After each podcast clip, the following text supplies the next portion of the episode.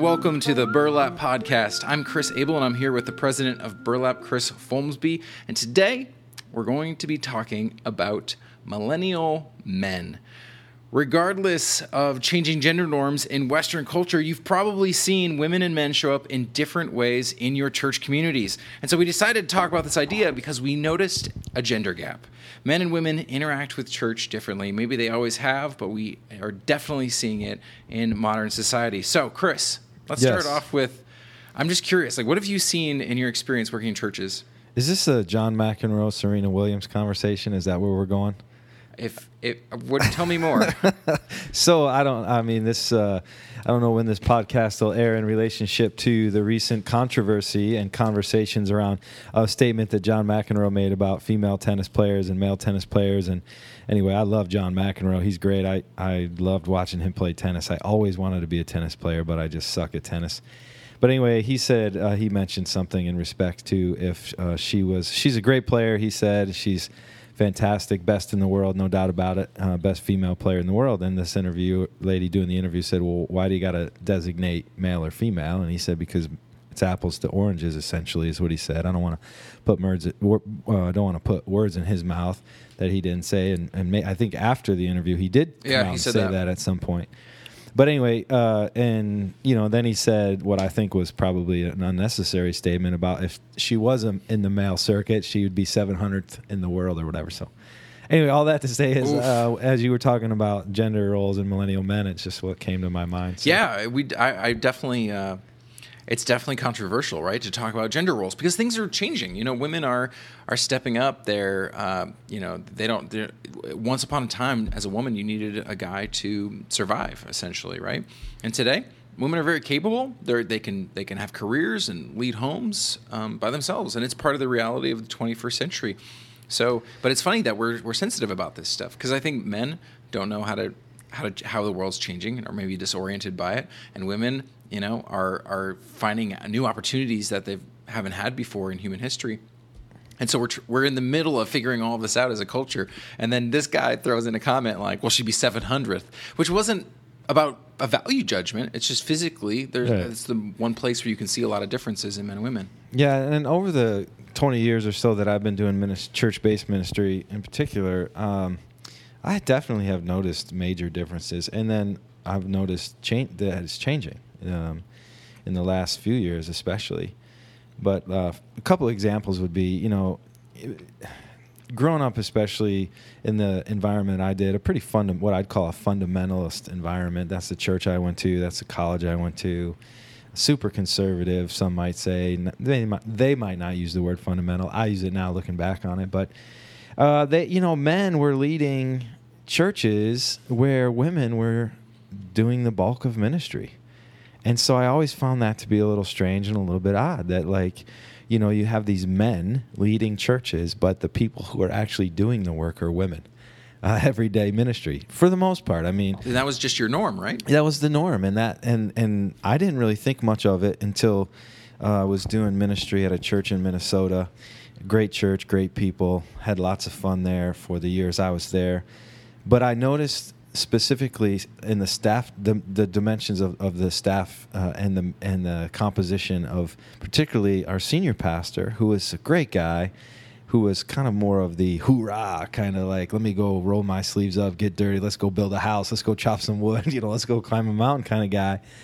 And then uh, one of our associate pastors who is much more what i would say um, gentle compassionate caring not that the senior pastor wasn't caring i think they cared in different ways and they, and they Yeah. just expressed themselves differently and so i thought that was really interesting and it was really the first time that i had seen a male I'll say pastor just because that was the nature of the world I was living in at the time, but a, a male who could uh, express what I would call feminine or female attributes in a way that most men were puzzled by, right? Mm. So it was like this guy was just he he just was a caring guy.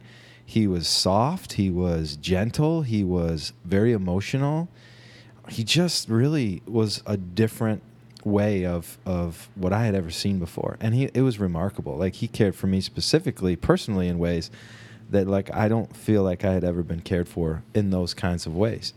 just the way he entered into my world and was able to help me through some personal uh, different challenging uh, experiences. And and then one more experience that just comes to my mind and then we'll get past just me me talking about this here is whenever as a youth pastor in particular whenever I had conversations about teenagers and faith formation I was usually having it with the mom. Usually the mom was the one knocking on my office door going, "Hey, like my kid's getting ready to graduate, can you fix them?" you know, kind of a thing. It wasn't always that extreme. A lot of times it was, you know, we're trying to help our young middle schooler or our preteen get involved more in their faith. What recommendations do you have, or what books can they read, or what should I be doing to model it? But I was largely having the conversation with women, uh, and the men were largely absent. And I don't know that that has anything to do necessarily with gender roles changing and the way that we view masculinity today than we did, say, 10 or 15 years ago. But I've noticed that millennial men are, I would say, coming around the church more. Have you, I mean, would you would you say that? Like you're the one doing young adult ministry every day with uh, with millennials. Like, what's been your experience? Like with men in particular choosing to be involved in church activities because I I've always seen many many many more women around the church than I have men. Yeah. Uh, no, that's a great question. Uh, you know, it's something that I pay attention to. I, you know, my primary role is working with young adults, and so what actually prompted this discussion is looking around and realizing that there are. Well, we're kind of talking about two different things today, right? We're talking about men and women in church. We're also talking about how masculinity's kind of changed. Like you can't talk about reaching men without also talking about how things are changing too. And so, I think, by the way, just to interrupt you really quick, I think that's one of the big challenges between boomers and millennials is that it is changing. Like it's it's.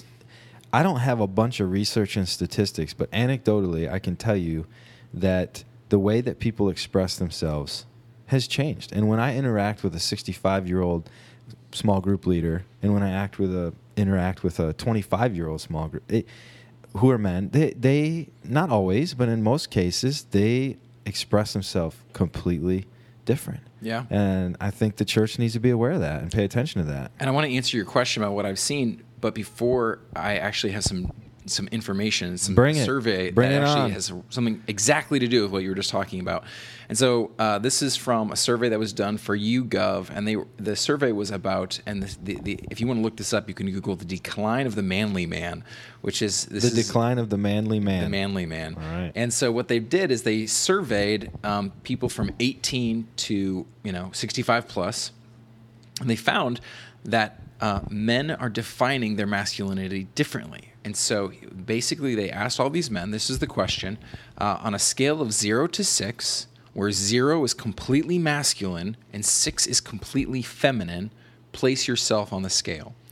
So let's let's let's. I just want to let's see how close you can get to the guess guesswork here, huh? Okay. So 65 and older, what percentage of men do you think they put zero completely masculine? What percent do you think we're working Um, with? I would probably guess at least half, probably a little more than half. You're right. Yeah, 65% of men that are 65 and older say that they are completely masculine. Well- they have zero. They are zero on the scale. Well, I chose half because it, I knew I'd be close. but so you're saying 65% of the men Yep. in this research that you that you're looking at, that- which I'm not looking at. So you're you're the one staring at the screen here. Yep. 65% said they have zero feminine traits. Yep. Oh, Whoa. Yeah. Okay. And then beyond that, 17% put themselves one tick up. So just barely. I- barely. I, might I have- occasionally. I, might be nice once in a while. Uh, seventeen percent. So that that leaves, if we're looking at this quickly, like only twenty percent that that were outside of just the Wow. huge. Now I'm just going to skip for the sake of time to the millennial, eighteen to twenty nine.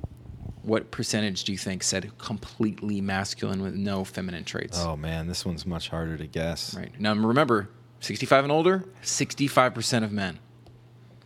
Um, I would probably, I would probably shoot for. I'm probably going to be surprised here, but I, I might venture to say more like thirty to forty percent. Spot on again. It's thirty percent exactly. Okay. So we go. We went from sixty-five percent of men, sixty-five and older, who say they have zero feminine traits to only 30% of men. So, so half. Could, I don't have the research in front of me, but could we say, and it's not from the U.S., but let's say it were. Could no, we no, say, this is U.S. This is- okay, this so is US could we say half? Could we say that it's it that half of the people have chosen? Wait a minute. So where are we at? We're at what age group? so group? on the 18? scale, Okay. this is 18 to 29. So Okay. on the scale, only 30% said that they are completely 100% masculine, which is still a lot of like, you know, that's a lot of masculine guys. It's still 30%. But the majority actually ticked up the scale. They would they they picked a number 1, 2 or 3, which is closer to feminine Wow. traits. So if you say, you know, if you a 3 is still you would still be saying that you are you know, you're half and half. That's what a 3 would be. Okay. And three, we still have a significant amount of. Where would you put you? I would say I'm a. I would put myself as. Um, I would leaning masculine, but with feminine traits. Yeah, I would think I would probably say that. Only I might, I might, because it's such a hard thing to really evaluate. I, given any circumstance or situation you might find yourself in, I'd probably put myself right at a three. I guess. Really? Yeah. So you would say that you have kind of fifty percent. You embody yeah, both I- sides I, of think things. so. I think so. I mean, others might not say that about me, but I, I kind Yeah. of feel that way. I don't know anybody in the office that's like, oh yeah, Chris, he's really like he's really gentle. But I don't. I wouldn't say I walk around like you know, like you know, like I'm all kind of rough and gruff either. yeah, though fair enough. maybe You you know. care about your family.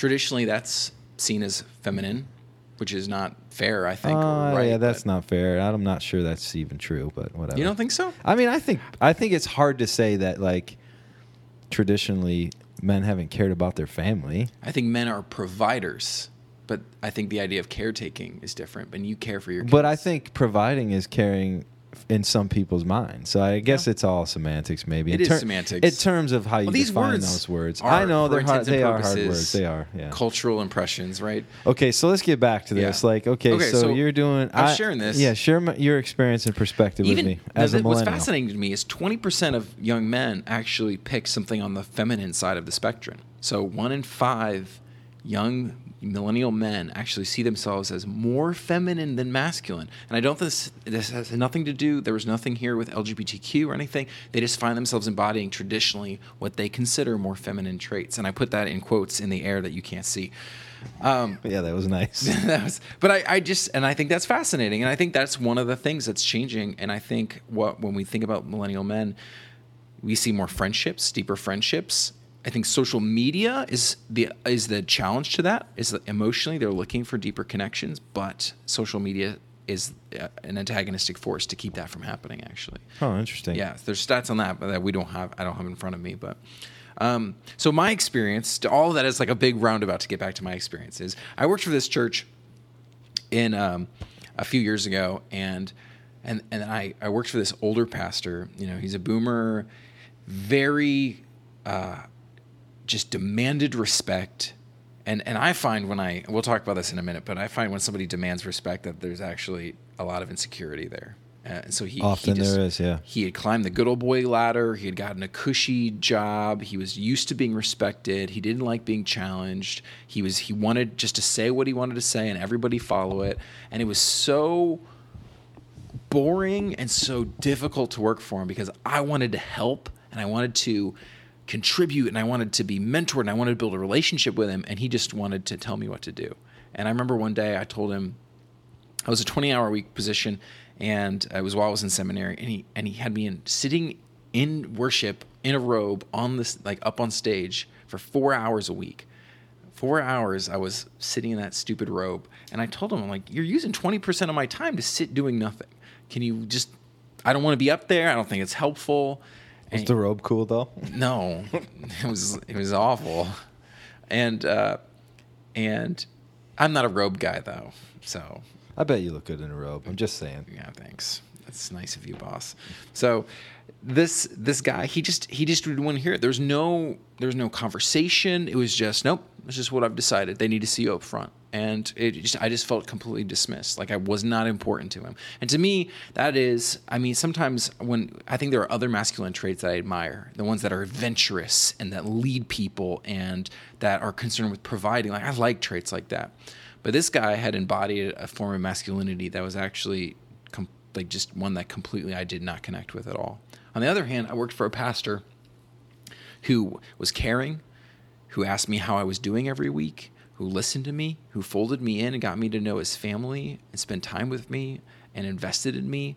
And that guy is the reason I'm in ministry, that I kept going in ministry when I wasn't sure. And I thought all, I thought everyone in my denomination was like that. And I realized that I just got really, really lucky with my first You know, I job. wonder, just interject here real quick. I wonder if a better word for you to use than caring is nurturing. Because Yeah. I think it's really difficult to say that the other guy didn't care. I mean, maybe he didn't. I don't know him. I never met the dude. But just to say that someone doesn't care, I think that that's that's that particular person's way of trying to care. So I don't ever want to say that somebody's not caring, but I, I would say that I know people who are caring, but nurturing to think about nurturing isn't their first go Right. to, you know. So maybe that's a better word. I don't. I'm just saying. I'm just of- suggesting. Yeah. I don't know. Well, part of this discussion is that a lot of these men, a lot of men, if you're listening right now, you, you and I, we've been enculturated with what m- masculinity is, and if you're if you've been alive longer, you have an older version of what masculinity looks like, uh, and so that means like a lot of us.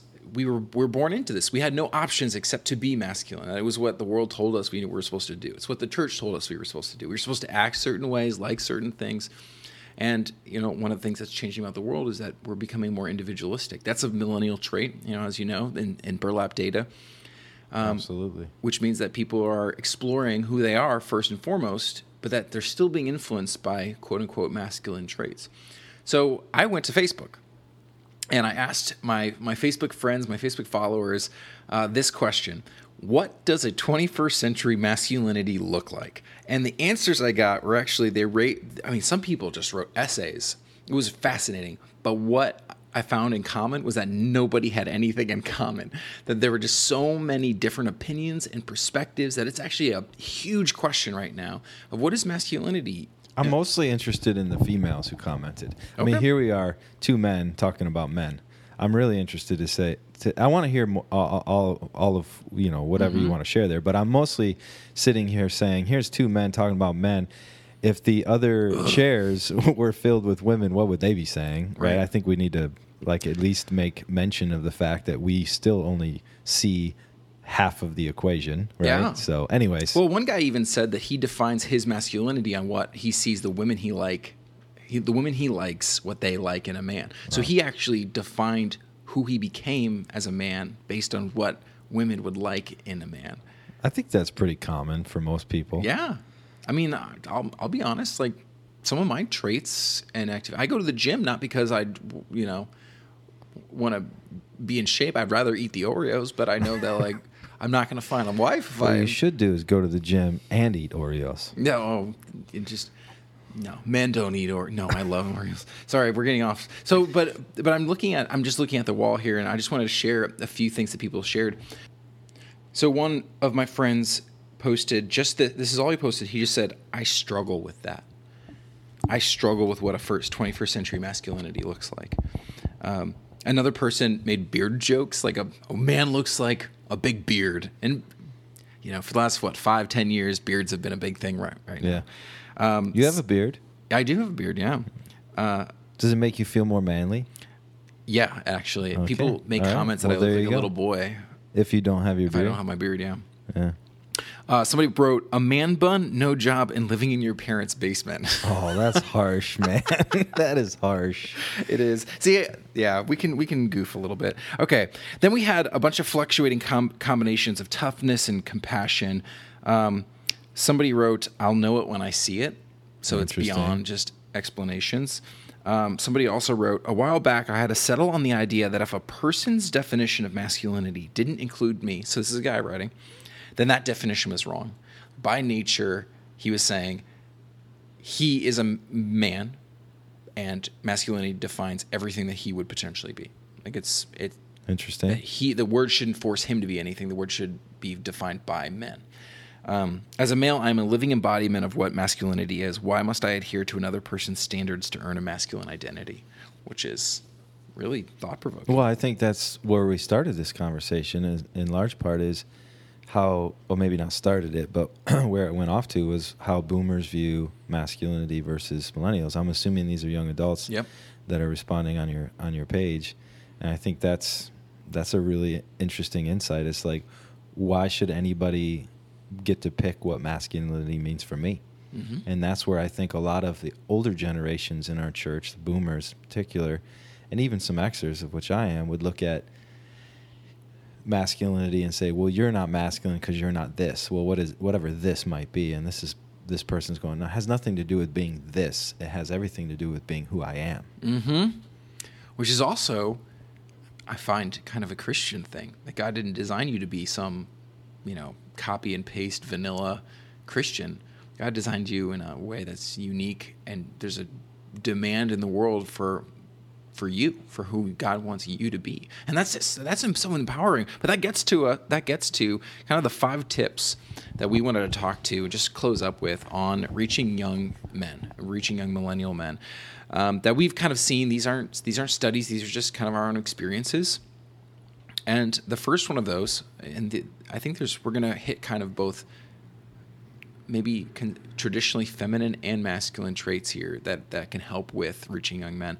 And the first tip here is to care. That there's that that caring um, is something that will reach young young people, including young men. I find in my ministry that the men that are consistent are the ones that I'm spending time with and investing in. That if I don't, I guarantee you that they will slip away. That they will just fade. And if I'm not challenging, if I'm not investing, if I'm not spending time, if I'm not helping, like they will fade. And that comes from a source of caring for them. I want them to be connected and have friendships and and grow. And I realize that there's a lot of pressure out there for young men to drift and to be alone and to do life alone. And so that's something that I've seen. I seen- think this is that you're hitting on something that is really important as it relates to the different segments of millennials, I'll call them, particularly since this conversation is about men, millennial men. Like the way we care for people is subjective in two ways. The person we're caring for is never going to be the same as the next person we're caring for, right? So we have to learn who those people are and we've done some work at Burlap with the segmentation of just saying not all millennials look the same. Here's six ways you can identify them. They probably aren't the only six, but they're key, six key ways. But I think one of the challenges for people who might be listening is well, not just, yeah, sure, I already care, but how do I best care? And I, what I hear you saying is making making sure people are allowed to be who they are. But I also feel like people think they might be caring, but really what they ought to do is ask others, "Am I a caring person?" because how can I or how can I care best? Because I think I don't know one person, one p- pastor, one ministry leader who would say they don't care. They're that's why they're there. They do care, but like it may not be perceived as caring because of the way I'm delivering it. Does that Yeah. make sense? And so I think we got to get our hands around that too and say, like, just because you think you care, does the person that you're quote unquote caring for think you're caring? yeah, You know what I mean? Yeah. Uh, I don't know. So I didn't. Mean, I don't want to keep us going, but so okay. So tip one for reaching millennials: care and Yeah. and find ways that that care is actually received. Felt, yeah. felt. Okay. Uh, the second tip that we have is oh wait, I need. Can I add one more thing? Yeah, yeah, do it. So uh, another thing about care. This is this gets heavy for a second. Men are four times more likely than women to commit suicide. Whoa. You can't say that's that. I mean, maybe there's an argument that that's biological. I think that we live in a society that tells men that they're not allowed to ask for help, that they don't have people that they can rely on. When things are dark, they're supposed to handle it on their own. They're supposed to grit their teeth and bear it. And and I think women are encouraged and maybe naturally um, better at connecting, asking for help, um, looking for deep relationships, being open about their emotions. And I think that's a place where that a hard edge masculinity hurts men. Um, that it's something that we feel like we're supposed to subscribe to, but that it can it hurts a lot of us. Yeah, you're right, man. And That so that's heavy. why care is important too, is because you don't know the pain that somebody's going through, and a lot of us keep it under under the surface. Yeah. And so it's not just making someone feel nice; it's about literally, you don't know what's going on in their Right. lives, and men Right. aren't as likely to sh- share that. Yeah. That's good, man. That's good. So the second uh, tip that we have for reaching young men is confidence. And we do not, I just want to say quickly, this is not arrogance. The arrogance works against this. The arrogance to me screams insecurity. I can smell arrogance a mile away, and I want nothing to do with that leader. Uh, do you have any thoughts on confidence, Chris? Well, I think I think we have to be well, the first thing that comes to my mind is I want to be careful to make sure we're not confusing definitions of masculinity and confidence 1st Mm-hmm. of all because like you just said, confidence by way of arrogance it might be masculine, but it certainly isn't the kind of confidence that attracts people, particularly young millennials. If I hear, you, you know, if I'm projecting that on what you just said, but I just think confidence, eh, you know, is is a key that, and I I think probably the biggest thing for me is let's be confident that this that the mission, the message, and the ministry of Jesus is good enough. Like we don't have to necessarily frame it around like you know, you know, real men follow Jesus in this way, or Right. a man's man following Jesus like a man's man. Like no, like following Jesus and and pursuing the life and ministry of Jesus is not gender based, right? It it transcends gender, and let's be confident that the mission and the message that we have can reach everyone, regardless of where they are on the masculinity scale, if you will. I think that's a key piece. I don't know if that's where you were going with this tip and you know per se, but that's the first thing that came to my mind is making sure we don't mix it up with some kind of you know reverse masculinity kind Yeah. of a thing. But then the other one is like let's be confident that the message is enough in the mission as lived out, uh, you know, like we sh- should be living out authentically. And when people first saw Jesus and his ministry, they thought, "Who is this man?" And where did he, wow, he speaks with such authority? And I think sometimes we again conflate authority with with masculinity. And authority is uh, is is security. Authority is speaking with confidence. And uh, and I and I love that. I love that idea of Jesus who was so compassionate and merciful and loving and built relationships and invested in these 12 guys. He also spoke with authority. And that there's that you can have you can have that kind of strength and still have kindness and softness too. So tips for reaching millennial men. The first one would be care, as we've discussed. The Yeah. second would be confidence. Confident. What's next? Third one is challenge them. Nice. Uh, this does not mean be mean or be a jerk. This means uh, give them something to do. Be active. I, I had I took this missions trip to Denver and we brought a group of young adults and it was fifty percent guys and fifty percent women and it was camping too of all things and um, it was amazing to see the community building that happened when we had something to do with our hands. The guys like a company. We like to be makers and changers. Yeah, just basically do give them something to do. Yeah. You know, uh, I remember a quote I read. I believe it came from John Wimber, founder of the Vineyard Church movement. But he said, if you want people to come to church, give them a job. And I think that's true of, of particularly reaching men. In this case, millennial men. Give them something to do. Challenge them. Put it out there for them and say, we need your help in accomplishing this. Let's go tackle this subject, project, topic. You know, task, whatever it might be. So I think that's good. Care, confidence, challenge. What else you got? The last one we have is praise them. Actually encourage them, lift them up.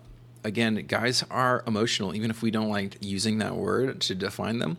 Uh, a study that I read a few years ago, uh, so it might be outdated, and I don't know the statistics now, but they looked at um, young uh, kids, baby boys, from infancy to age four or five, and that boys were actually more emotive than girls. And so this study said they had more facial expressions of anger, fussing, and gestures to be picked up than girls' than Sounds right. counterparts. and they tended to cry more, and boys were more socially oriented than girls and more likely to look at their mother and display facial expressions of joy. Hmm. And then what happens after age five? We we get told that boys aren't supposed to cry, that we're supposed to be, you know, I'm a man. You know, you, you can see videos of this on YouTube, like little kids being like, I'm a man, I don't feel pain. And we, you know, we, we teach ourselves otherwise. But at the core of who we are is, you know, there's like little boys in all of us somewhere still, and we all love being encouraged. Thoughts? No, just I just want to close it up and say two things. First, you know, the care, the confidence, the challenge, the praise. The praise can be simple, right? Just like good job, uh, Yeah. well done, or you know, just you know, I don't want to. You don't have to- Well, Go ahead. No, I was just gonna say you don't have to talk to them like they're babies. Yeah, that's I not mean, what I'm, that's where I I was was going. just gonna say. It's not you know. But then, you know, I, I just think it, so. Here we are talking about reaching millennial men. That's what we're interested in doing at Burlap is helping churches reach and engage millennials, and to tell a new narrative, one of vibrancy and growth. And and you know, we believe the kingdom of God is never in trouble. That Jesus Christ is the foundation of the church, and because of that, as dark as it may seem at times, we can still do what we can do and be faithful to reaching millennials, in this case, men. I do think we need to interview and talk about women. And I think we probably need to bring some guests on and say, what is it? What? How should the church be thinking about reaching millennial women, as opposed to? I mean, we've already identified some of the things like independence and the ability to just carry on without needing the help of others, like we traditionally have thought that women might need to do. Uh, but so all that to say is we re- we really want to just be a help to you in any way possible. And so we, we brought this topic because this is something that's near to our heart is reaching millennial men and trying to figure out ways to, to care, uh, to project confidence, uh, to challenge people and to praise them. And we hope that if you can uh, engage and, and, and practice those four things that uh, you will have a, a better chance of reaching millennial men. So I'll just close with that. I don't know if you want to add anything to that or if you just want to sign us off. Nope, sounds good. Thanks for listening, friends.